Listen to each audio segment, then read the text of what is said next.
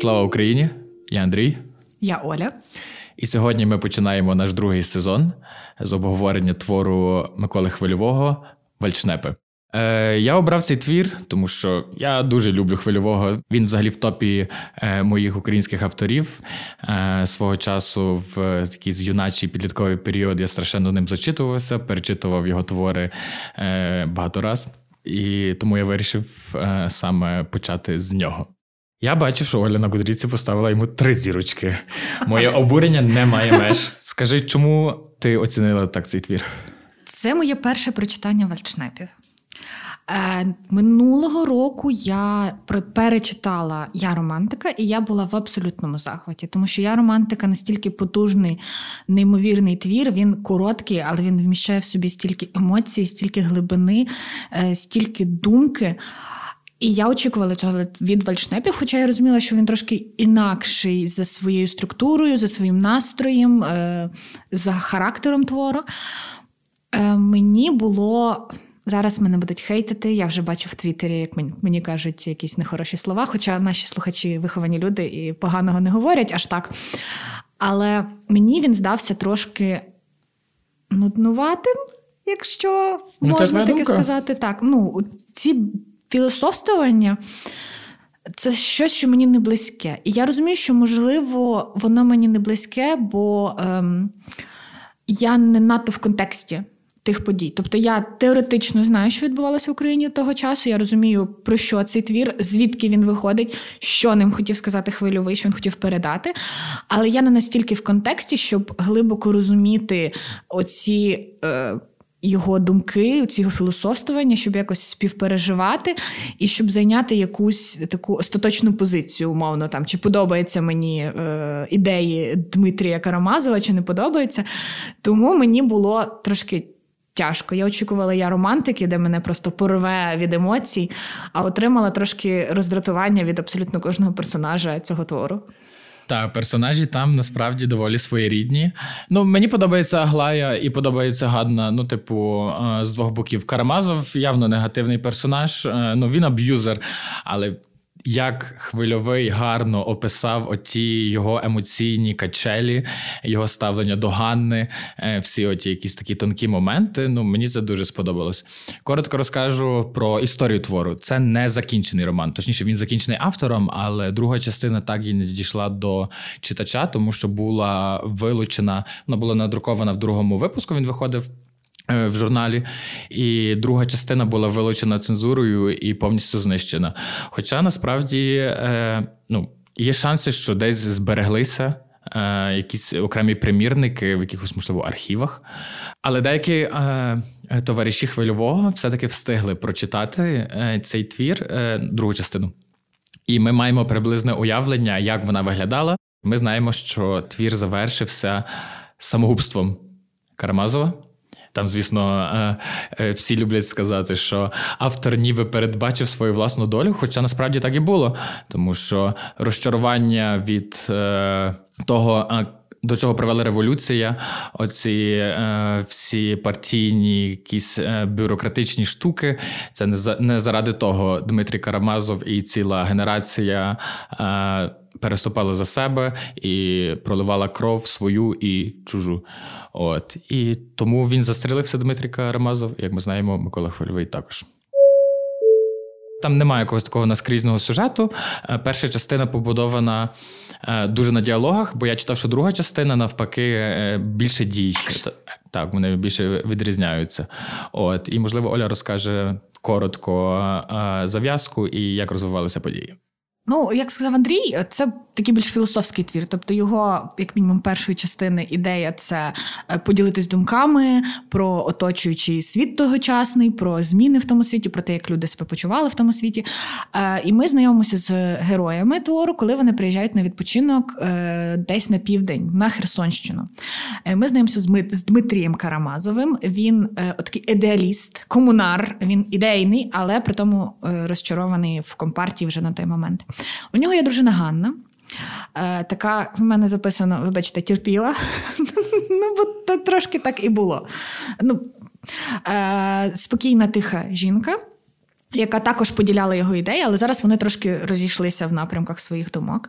Е, В нього є друг Вовчик. Напевно, мій улюблений персонаж, яким би він недолугим не був, лінгвіст, який позапартійний, і він також не поділяє е, думок Дмитрія, ідеалів Дмитрія.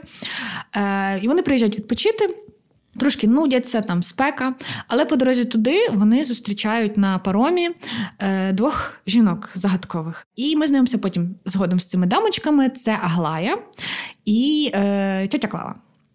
В тьоті Клави є чоловік, але це не заважає тьоті Клаві вести лямурні справи з нашим лінгвістом Вовчиком. А Аглая, е, у свою чергу, вона е, поклала оком на Дмитрія Карамазова. І е, Ганна сидить вдома. Дмитрій і Вовчик виводять цих прекрасних е, флеберівських дам, як там називають їх, на прогулянки, де вони дискутують про ідеї революції, про ідеї майбутнього, про ідеали власні. І от на цьому на цих ідеях побудовано е, весь твір. Е, Причому Дмитрій. Е, весь цей час дуже мучиться. Він то ненавидить свою дружину Ганну і хоче зрадити її за Глаєю, бо Глая його приваблює як фізично, так і е, духовно, душевно.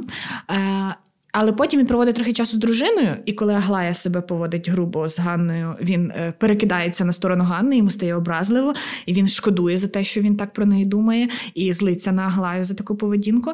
І е, крім оцих ідеалів революції, комунізму і комуністичного майбутнього, ми також зіштовхуємося з особистими е, терзаннями щодо того, чи варто йому зраджувати, чи не варто зраджувати, ненавидить він дружину, чи він хоче бути з нею.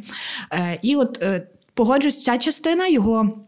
Емоційних качель, його переживань, е, вона така цікавіша, тому що мені здається, що вона доволі чітко описує в принципі страждання людей, які знаходяться в стосунках, але е, не задоволені цими стосунками і роздумують про те, чи варто їм зраджувати чи ні, і коли в них є ще якийсь об'єкт обожнювання прямо тут.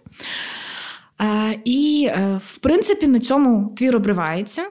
Бо в певний момент Аглая і Дмитрій сваряться, і е, ми не знаємо такі, от воно обривається на тому, що ми не знаємо, чи вони зустрінуться після цієї сварки, чи не зустрінуться. Ну, вони зустрінуться, і далі їхні стосунки будуть розвиватися ще більш динамічно, але нам залишається лише здогадуватися, як це відбувалося. Мені подобається саме навіть е, написання, стилістика твору, тому що воно, як для мене, більш не характерне хвильового, це його вже зрілий період. Е, бо ну, всі звикли там до є романтики, арабесок, там, де доволі химерна проза, е, таке все кучеряве, все дуже е, ну навіть грайливе, можна сказати. Автор шалено експериментує, він повністю себе відпускає. Там і неочікувані порівняння, і, і якісь такі химерні символічні штуки. От. А тут е, цей твір виглядає дуже витриманим. Тобто. Я його прочитав найпізніше з творів хвильового, і я був вражений. Е, ну саме що він так також так вміє писати, і це ну, додає як галочку, що е, знаєте, це так як.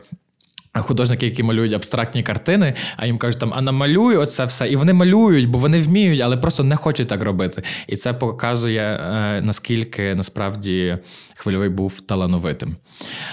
За Аглаю і Ганну. Давай почнемо з них. Так як він розривається між ними двома. І мені дуже подобається оця паралель, що Ганна це е, компартія, е, яка особлює спокійне життя, якесь навіть своєрідне міщанство, хоча вона доволі інтелектуальна жінка, але спокійна. А в Дмитрія душа революціонера, він тільки живе великими ідеями, і коли вже революція не несеться, не треба е, там підставляти свої груди під кулі, е, то він не знає, як себе поводити. І Аглая, навіть саме ім'я, і самі їхні імена, які ну як протиставляються Ганна, таке звичайне класичне ім'я, і Аглая, якесь таке супермодерне, ну не, не екзотичне, скажімо так. От і Аглая як символ. Нової ідеї, нової лапках революції, е, нової України е, зі своєю культурою, і він ну, не може зрадити своїм.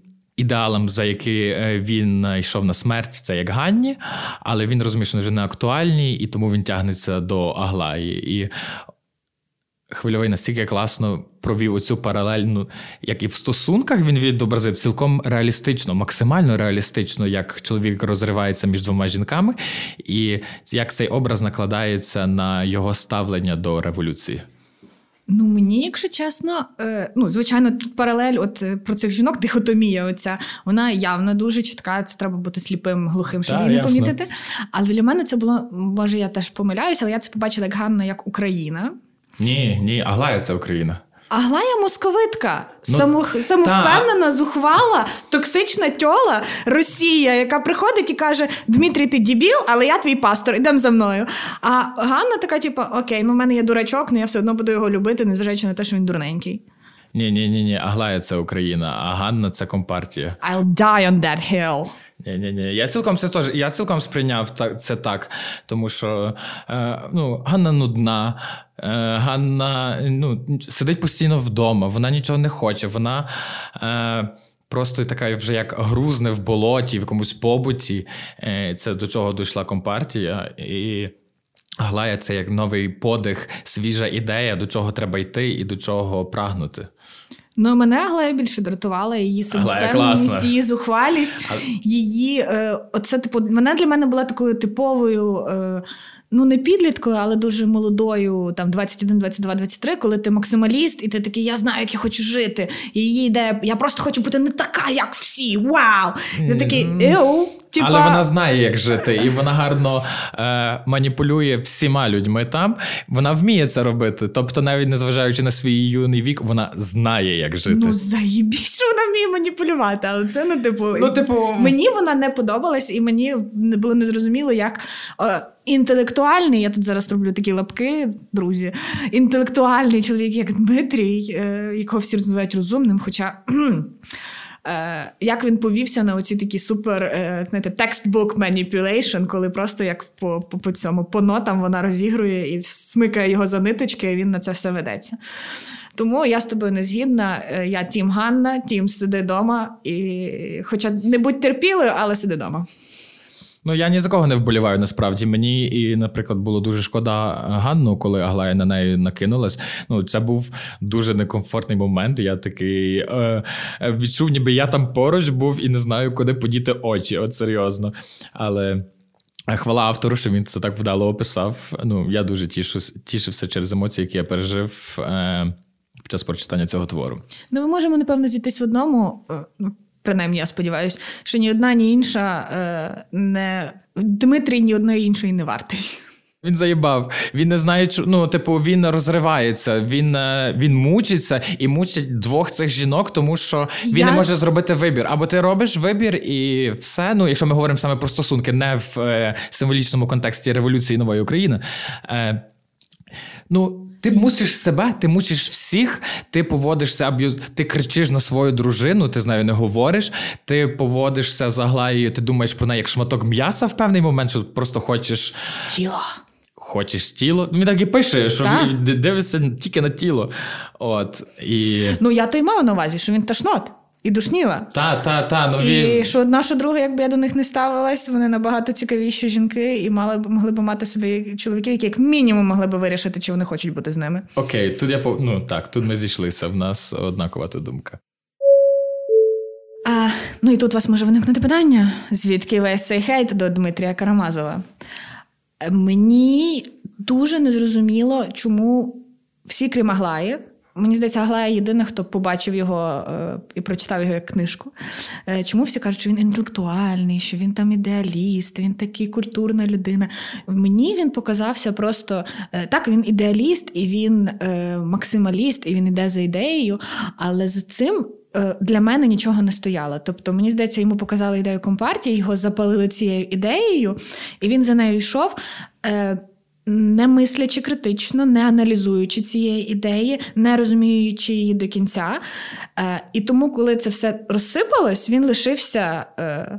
Посеред е, цього всього, посеред цих уламків, він не знав, куди йти далі. Саме тому, що він не застосовував якесь мислення, він сам не обдумував ці ідеї. І тому зараз він такий розгублений, бо в нього не вистачає е, якихось інтелектуальних здібностей, вмінь, таланту, запалу, е, сформулювати для себе свою нову ідею і те, куди рухатись. От в нього нічого не лишилося з минулого, воно розсипалось. А куди йти далі він не знає, бо він ну, тупенький. Тобто він максимально йшов за ідеєю, яку він не він відчував її, але не обдумував. І тому мені було дуже дивно, коли там всі о, він такий інтелектуал, о, він така він вміє говорити. Людина. Він вміє говорити. А люди, які вміють гарно е, подати себе, е, зазвичай в людей, які не вміють читати крізь маску, роздивлятися справжнє обличчя людини, ведуться на це.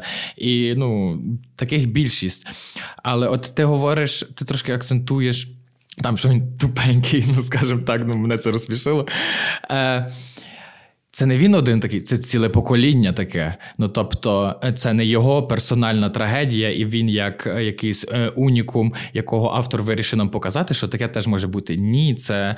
Е, Ну, це як я розумію, що це абсолютно ну чому і був написаний цей твір, тому що е, я думаю, що хвильовий бачив цю трагедію покоління, наскільки всі розгублені, і сам був частиною е, сам був частиною цього покоління, і тому мені напевно трошки важко сприймати цей твір, бо я не можу цього відчути. В нас зараз інші трагедії, інші якісь е, свої дилеми і терзання. І ясно, що він це відчув, і він це передав ну, нехай в цьому персонажі. Скільки людей от таких було, які ну, були загублені, не знали, куди йти далі, бо всі ідеї, ідеали, е, всі надії на майбутнє просто розвалилися в один момент. Згадай навіть е, зараз. Е після помаранчевої революції, як е, ну, перша наша е, велика революція, і за пару років люди зрозуміли, що все зійшло на нівець, які тоді панували ну, стани, відчуття людей. От я щось собі з цим навіть провів паралель, е, і тоді якось чіткіше собі уявив, що вони могли відчувати. Ну, ясно, що це не якась там аналогічна ситуація, але певні по духу, по по, по та, та. ситуації так, схоже, але ну мене він так от.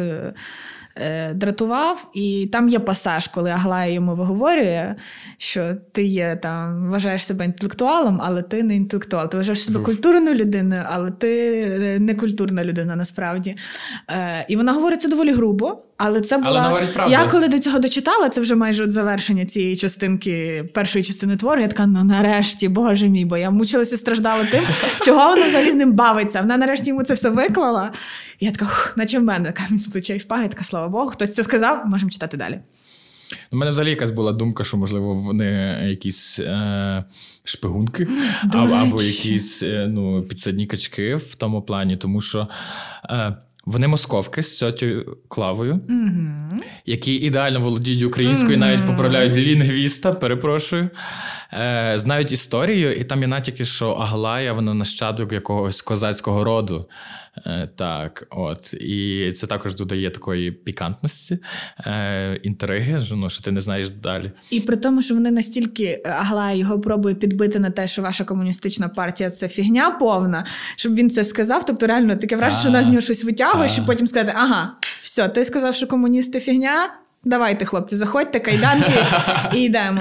Ну е, я ніде в критиці подібного не бачив. Це таке моя думка, звісно, але було але, би цікаво. Так, але в мене теж були такі думки, що що ну, вона наче з нього витягує оце все, тобто доводить його на цю думку, що він нарешті визнав, що, е, хоча він і фанатичний комунар, що це комунарство це пшик. Ну але може вона розуміла, що він до цього насправді е, ну, іде і просто ну загубився, і вже ну давай вже визнай це, ти це розумієш, визнай це перед собою і не муч себе. От. Е, за революцією там були, до речі, е, цікаві згадки, що е, він розстріляв черниць біля монастиря, що він вбив когось з близьких. Е, от, І я такий, бля, це це ж ну, це пряма відсилка до я романтики. А потім я там зайшов читати, і там в Вікіпедії чи там в першому реченні писало, що там є до цієї відсилки. Я такий, бля, ну, я та... до цього сам додумався. Ну, але бачиш, що бо та, я ну, про це подумала, тим більше там в нього є ці пасажі про Богоматір, які мені теж трошки так та, вони мене, бо це ж типу він все таки фанат фанатичний комунар, е, а комунізм релігію відштовхував максимально, але він там дуже багато говорить про те, як от він відчуває на собі Богоматір. І саме Богоматір, не Бога, а Богоматір. І воно теж, типу, коли він говорить про вбивства, про ненависть і матір Богоматір, тобто це такі явні паралелі. ну, він сам, напевно, ну, можливо, надихався, можливо, він хотів продовжити цю лінію, е, ту, що він почав в я романтиці. От. Але бачиш, ну, значить, ми з тобою маємо майбутнє в літературній критиці, раз ми таке считали. Ну так, погоджуюсь, це мені листить. От, і там ще був також момент, що вони втікали з обложеного міста, і так само це ж відбувалося в Яромантиці. В кінці вони втікали, коли наступали. От, А за Богоматір, це, до речі, мій мало не улюблений момент. Це така свого роду софістика насправді, але вона доволі забавна, що справжня ненависть неможлива без Богоматері. І ну, мені було забавно це читати. Я такий ну, вловлював цей вайб. Він прикольний. Це так само подібний момент про Шевченка. Пам'ятаю. До речі, ну, я, він, такий, він, ну, він такий звучить, накидав ковш. Він так звучить, знаєш, як аж по-святотацьки. Що, що, Я пам'ятаю, як я підлітком перший раз це прочитав, і я такий йой, що це таке? Я був тупо в шоці, що коли хвильовий каже, що Шевченко кастрував українську. Е, інтелігенцію і і народ, і зробив з нього раба, який плеще під дудку пана.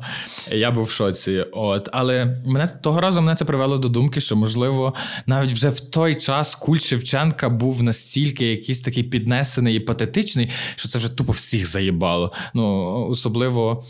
Я просто викупаю, ну як в школі було кожна якась лінійка там на Шевченківські дні, це я просто не витримав. І зараз я йду до цього, щоб е, почати читати Шевченка і сприймати його по-новому. Я досі не пройшов цей шлях, бо мене вже настільки задовбали отам в школі і під час мого навчання, що ну кажу, цей образ, який що він має там висіти мало не як ікона Шевченко, е, ну просто нестерпний.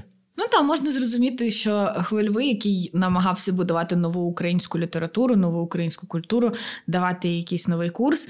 І оцей культ, оце вічно хатки мазанки, страждання, е, кріпаки, е, не знаю, оце все смерть, туга. Це трохи ну, смерть туга. І це все воно звичайно існує, але просто цьому можна надати нової форми і показати в якомусь новому світлі, а не в такому, як от Шевченкіани. Та, Тому ну, це зрозуміло і цікаво. І це ж... як Семенко відрікався. Він ж написав свій кобзар також. Ну тоді була тенденція хейтити Шевченка. Ну, ми можемо помітити в тому плані. І ну, цілком оправдано насправді, ну, як на свій час.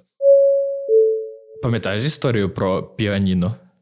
Він сказав Ганні: е, чого ти думаєш, я вночі кожен раз зриваюся і кричу, щоб ти включила світло, бо ця істота сидить е, в піаніно, вона вилазить і вона повзе до мене, а я застиглий в жаху, нічого не можу зробити. Починаю кричати: ти включаєш світло, але ця істота надто прутка і встигає сховатися назад. І в цей момент він виглядає як ну, божевільний чоловік. Хворий, він виглядає як душевно хворий. Але цього разу я зрозумів це трошки по-іншому. Якщо він це говорить до Ганни, ну типу, ну він апелює до неї, бо вона знає, про що він говорить, що він кричить вночі, і хоче, щоб вона включила світло. Значить, таке відбувалося. Це не він не придумав. Значить, він так дійсно робить. І він не кричить через істоту, а він кричить через то, що він, можливо, зробив в минулому, що він розстріляв когось з близьких, що він ну, вбивав людей заради ідеї революції, і що, можливо, там вони приходять до нього в сні, що він ну, жахається, переживає знову ці жахливі досвіди війни, революції в сні, і тому він це це робить. Але насправді, ну, типу, Ганна про це не знає, ніхто про це не знає, він про це не ділиться. Це такі. Е... Типово, напевно, чоловіча поведінка переживати всі такі речі всередині і потім мучитись, і не. Ну, це я знову ж спекулюю. Ми заходимо в якісь такі штуки, але ну, Погоджуюсь, що це його демон сонного паралічу, воно типу з теперішнього е, точки зору звучить так трохи. Ну, ти розумієш, що таке з людьми буває, але ти розумієш, що це от, ну, очевидно якась у нього проблема і щось його мучить. І що цей чорний волохатий демон, звір, не знаю, що це, що воно е, характеризує те, що. Е, Йому неспокійно. Йому неспокійно. Тобто, е, як би він не казав, що всі ці жертви не бив себе в груди, ці всі вбиті люди, вони були за ідею. Він розуміє, що щось його все одно їсть зсередини, і і він сам відкидає, хоче відкинути від себе цей сумнів і навіяти собі, що ні, все одно це все було не дарма. Але ця чорнота його поглинає зсередини і ну, дуже явно. Тобто, якщо справді друга частина це самогубство, ну. Це дуже природній розвиток це, від цього чорного волохатого демона, який все-таки сидів в нього всередині. Е, я помітив забавну річ. Е, автор не робить описів героїв якогось їхнього зовнішнього mm-hmm. вигляду, крім одного крім очей. Він постійно акцентує на кольорі їхніх очей. Е, ну там Вовчика ще якось пару раз сказав білі брови, там чи вії були. Е, от, Але він е, говорить постійно про очі, що там е, в Аглаї Мигдалеві очі. а такий погляд. Тобто, всі якісь описи зовнішності, ну вони такі більш абстрактні, ну там впевнена постава, умовно. Ти можеш кожен може собі по-різному по-різному уявляти, як виглядає впевнена постава. Ну там широкі, ну, типу, широкі плечі таке. Але коли ти називаєш конкретно там мигдалеві очі, і вони скрізь ті згадки про очі е, ну, йдуть крізь весь твір. І вони так е, дуже чітко уявляються. І в один момент я просто зрозумів, що я ну, собі по-різному там в деяких моментах уявляю героїв головних, але завжди максимально так чітко очі, ніби я їм дивлюся в ці очі. Дуже якийсь такий цікавий хід. І взагалі описи навіть природи. Ти звернула на них увагу? Ну, типу, взагалі просто описи.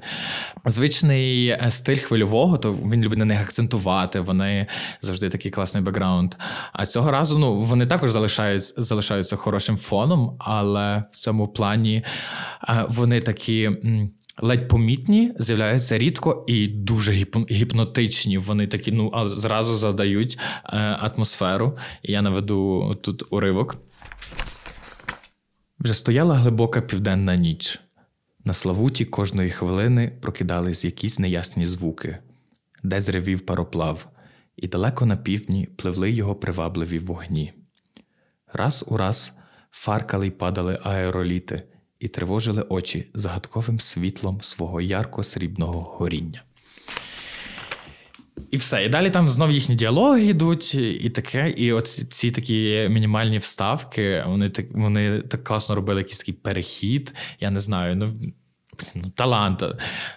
Ну, вони класно задавали такий настрій. Тим більше ми бували в південних ночах, Та, і літо. коли вони говорять про цю спеку, про ці степи, і про ці пароми, і про це все, коли ти цей ще й проживав, і ти знаєш оцю спеку, оцю млосність. Тобто воно якось, е, незважаючи на те, що це такими штрихами, дуже коротенькими там описами по абзацу, Оскільки ти це переживав, тебе це переносить туди, і от теж в цю якусь е, млосну, таку спекотну, напружену атмосферу, коли тобі і так душно, і тяжко, але ще й е, від напруги у цих всіх теншену стосунків, воно ще й додає от до цього всього. Тому так, це дуже майстерно. Оцей сетап подій. Угу. Він не розписаний там на 10 сторінок, там десь пташка крикнула, там десь е, квіточка зацвіла, але воно прям як от люблять казати, там автор природою задав настрій твору. Ну, Тут воно от, власне так, і є.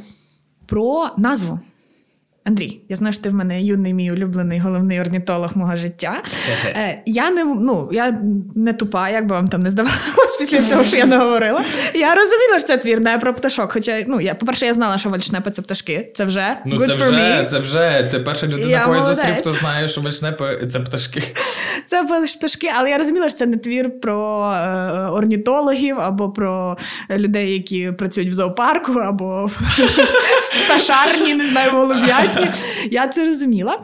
Але ем, все одно, е, після прочитання цієї першої частини, е, мені. Е, Символізм пташок, чому це вальчнепи, він не був дуже зрозумілий. Потім я вирішила пошукати, що ж таке, е, чого я може не считала, чого не побачила. Може, е, не знаю, птахи, а власне вальчнепи мають якесь глибше значення для самого хвильового або в його біографії. І я натрапила на статтю. Вікторії Тарасенко, аспірантки Донецького національного університету, до речі, е, яка е, в цій коротенькій статті розглядає питання, чому це саме вальшнепи. Е, які є теорії, чому так твір називається, трохи розказує про самих птахів, і якось власне в поведінці птахів вона це пов'язує з можливою назвою, як в хвилюві до цього дійшов. Перше ж я щось скажу про те, що я прочитала, чи є в тебе щось, що ти і так, як мій улюблений орнітолог, знаєш про вальшнепів? Ну я думав, е, в мене ніколи не виникало запитання, чому так називається, тому що вони згадували за полювання це раз. І ну я думав, що вони можуть їздити на полювання на вальшнепів, тому що це. Доволі цінний мисливський птах, якого важко вполювати. І якраз е, його важко вполювати через те, що вони літають, е, вони не летять по прямій. Тобто, якщо ти, наприклад, птаха цього злякав, його бачиш, він не летить, а він так зигзагоподібно рухається, тому його важко вполювати. І тому я думав, це е, ну, ніби алюзія до Дмитрія, який коливається між двома станами, між двома жінками, між двома ідеями. Цікаво, цікаво, бо інший момент, який я прочитала, що коли полюють в цій статті, коли полюють на вальшнепів, е, їх виманюють на самку або на суперника. тому що це такі доволі ну, бойові птахи. Вони їм потрібен екшен в житті, або лямурний екшен, або якийсь бій. І оце теж е, виманювання на самку. Вальшнепа, воно теж дуже гарно вкладається от в цю в сюжет твору, е, при тому, що Аглая і самка потенційна, сильна самка. Е, і е,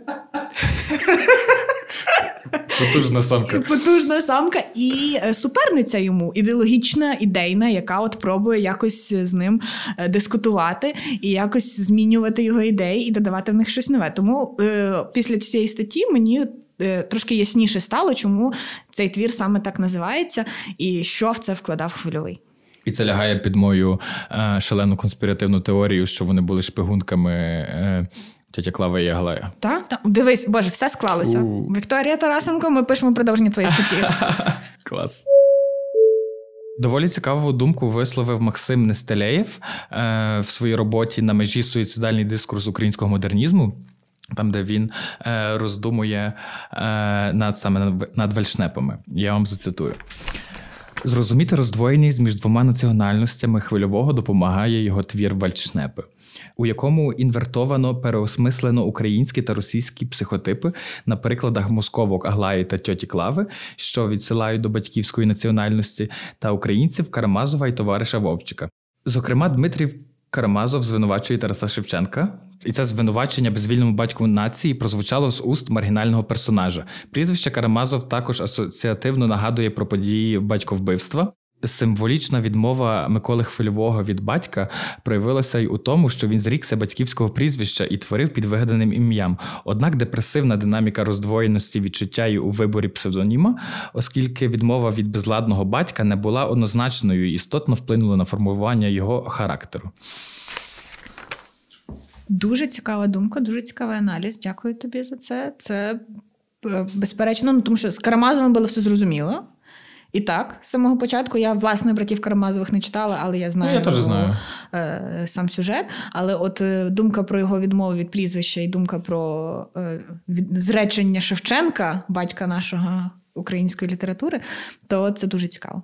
І останнє, що я би хотіла ще зараз сказати перед е, біографією, чи ти знаєш, що е, є продовження? Е, Та-та-та-та. Артем Сокіл Та, написав твір, поки я шукала, написав твір Аглая, який мав би ідейно продовжити е, Швальшнепів. Е, Спокуслива, звичайно, річ. Е, коли є якийсь великий твір, е, такий видатний, незавершений, якось його завершити. Але це така дуже зухвала річ, мені здається, е, так прикинути свої сили, порівнятися своїми силами з хвильовим. Це дуже було. Я не читала. Я прочитала в статтю в критиці про цей твір, і навряд чи я буду його читати, тому що насамперед я і Вальшнепами не сильно захоплена, а тим більше читати продовження від людини. Від автора, я не знаю, це теж е, таке собі, але цікаво, що от хтось дописав, і там, е, наскільки я зрозуміла з критики, не лише продовження твору е, про персонажів, яких ми і так знаємо, а також і продовження про 60-ті роки, де йде мова про дітей. Е, чиїх дітей я так і не зрозуміла. Тобто, чи це діти Аглаї і Дмитрія, чи це діти Дмитрія і Ганни, чи може Вовчика і тіті Клави, я не знаю, можливо. От. Але це такий цікавий момент, що все-таки хтось навіть е, підняв руку і вирішив, що може своїми силами дати якесь е, продовження е, і дорівнятися до хвильового. Ну, найбільше в цьому творі якраз інтригує його незавершеність, бо ти розумієш, що твір е, дуже якісний і багатообіцяючий. І коли він просто на посередині різко обривається, і ти такий думаєш, блін, а що буде далі? Ну, це дуже зачіпає. А є ще екранізація. Е, е, Муратов спробував відтворити втрачений текст вальшнепів кінематографічними засобами. Угу. Олександр Муратов спробував відтворити, опираючись на спогади людей, які це прочитали. І і я, можливо, навіть подивлюся. Ну, Цікаво, що там буде. Клич мене, подивимось собі. Ну, давай. В рядочок сядемо. Вальшнепе янчіл. Андрій. І тепер ми переходимо до біографії автора. Е, вона має в собі багато білих плям, які ще не до кінця досліджені, і певні моменти викликають е, певні дискусії, вони є неоднозначними. Тому ми коротко перебіжимося по якихось основних пунктах, то що найбільш цікаво. Е, Якщо коротко схарактеризувати всю біографію. То дитинство автора ну не можна назвати світлим. В нього був е, батько, який пив, мама з ним розлучилася, е, переїхала від нього. Йому пощастило з материнними родичами, які виховували його як рідного сина і е, плекали в ньому любов до науки, літератури. Вони мають бібліотеку. З цим йому пощастило. Далі. Йде період революцій, е, його ну так потужно засмоктало у вири революції. Він воював мало не там не на всіх сторонах. Цікавий факт, що керівництво армії директорії е, ув'язнило хвильового і ще декількох повстанських козаків, які були е, з ним як в одній групі повстанців. І коли вони їх е, там доправляли з одного місця на інше, то там стався якийсь напад ще інших повстанців. Е, і хвильовому вдалося дивом втекти. Вони і, хоча інших е, потім розстріляли. І це така перша втеча від смерті хвильового. Потім було вже коли він був е, з боку Червоної армії, то його також е, присудили до розстрілу. Е, от, але йому помогла тоді його майбутня друга дружина е, врятуватися від цього. Тут такі, ну, в нього були шалені перипетії. Автор не цурався насправді звичайної роботи, тобто він почав там публікувати свої перші твори доволі пізно, можна, ну так якщо порівняти по руках. Е, він е, начитався Горького і вирішив е, стати волоцюгою. Ну, як вирішив стати, став ним.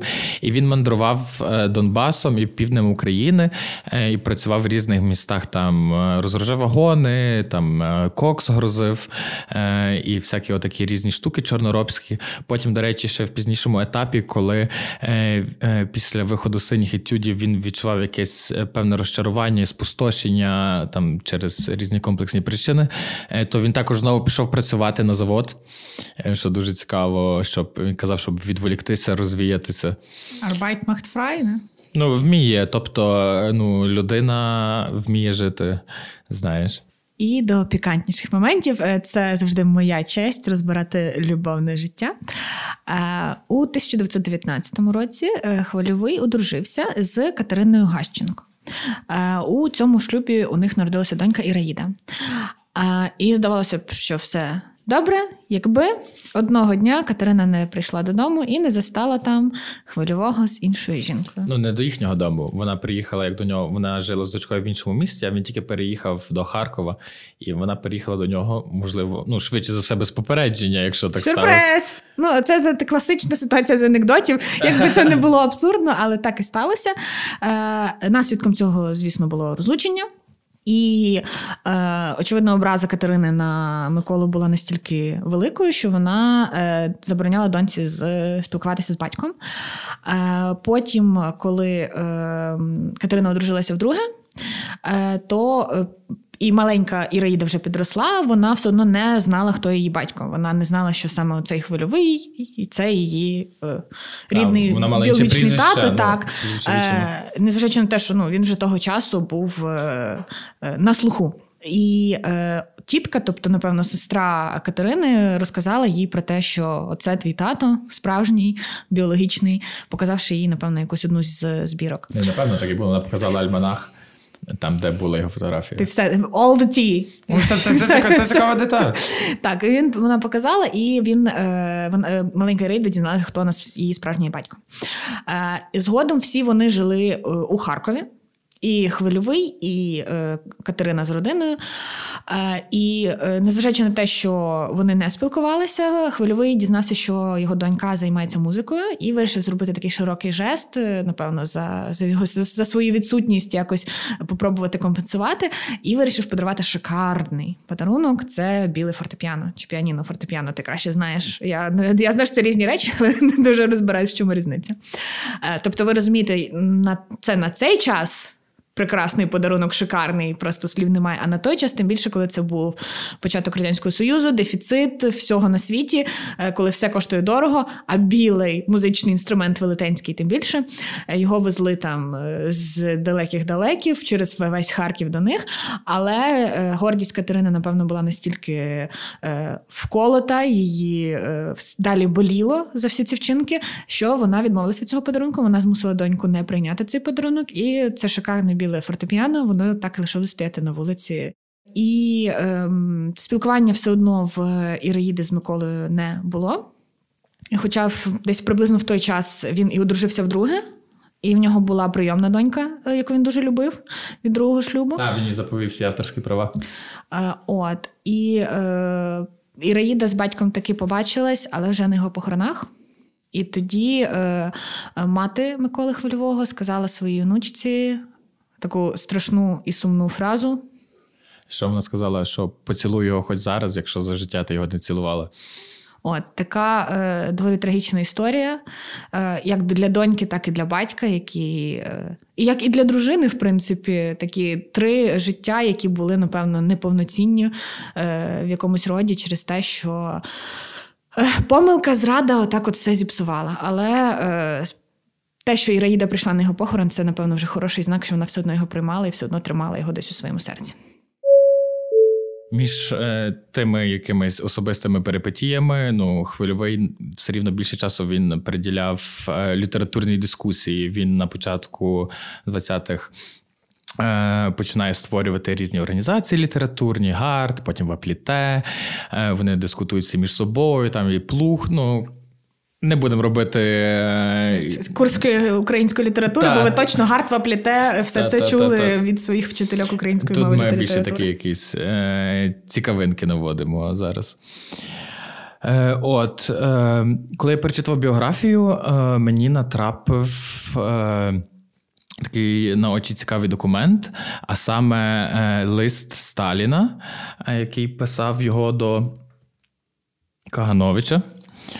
Е, про безпосередньо про хвильового. Тобто, ми вже можемо тут простежити, наскільки він був е, небезпечним для комуністичного режиму, для цієї тоталітарної машини, яка набирала, вже починала заводитися е, всередині 20-х, хоча ще нічого не. Предвіщало. Та не було таких масштабів репресій і та, всіх та, цих та, страхів. Тоді якраз ще тільки українізація, насправді, ну так як е, починається. От, і я зачитаю цей лист, бо він доволі цікавий. Вимога хвильового про негайну дерусифікацію пролетаріату на Україні на Україні. Його думка про те, що від російської літератури, від її стилю українська поезія повинна тікати якомога швидше. Його заява про те, що ідеї пролетаріату нам відомі і без московського мистецтва, його захоплення якоюсь месіанською ролі української молодої інтелігенції, його смішна і не, і не марксистська спроба відірвати культуру від політики, все це й багато подібного в устах України українського комуніста звучить тепер, не може не звучати більш ніж дивно у той час, як західноєвропейські пролетарі та їх комуністичні партії, сповнені симпатії до Москви, український комуніст хвильовий не має сказати на користь Москви нічого іншого, окрім як закликати українських діячів бігти від Москви якомога швидше. Що сказати про інших українських інтелігентів? Не комуністичного табору, якщо комуністи починають говорити і не тільки говорити, але й писати в нашій радянській пресі мовою хвильового. І далі додає: тільки в боротьбі з такими крайнощами можна перетворити зростаючу українську культуру та українську громадськість на культуру і е, громадськість радянську. Тобто. Ну, ми бачимо, наскільки сильно він акцентує на заявах хвильового геть від Москви. Хоча ну це не є пряма мова. Ну тобто він це не озвучував такого хвильовий. Ну він просто казав відійти від стилю і не копіювати російських, не брати їх як за єдиний якийсь зразок. Що е, і оця ідея. Азійського ренесансу, в центрі якого мала би бути Україна, хоча мені завжди це дивно було, але звучить класно. Е, От. Ну, зіграла з хвильовим насправді поганий жарт. Вилучення другого тому вальчнепів. Через оті всі заяви, через вальчнепи хвильовий мав написати публічний лист вибачення, і там, де він зрікається своїх думок і попередніх заяв, що він не зробив. Це вже наскільки мало надломити насправді автора. Бо хвильового була нелегка натура. Він був дуже нестерпний характером. Всі про це пишуть, але його всі любили. Як ти? Ну так, ми знову говоримо про особисте на подкасті. Я перепрошую.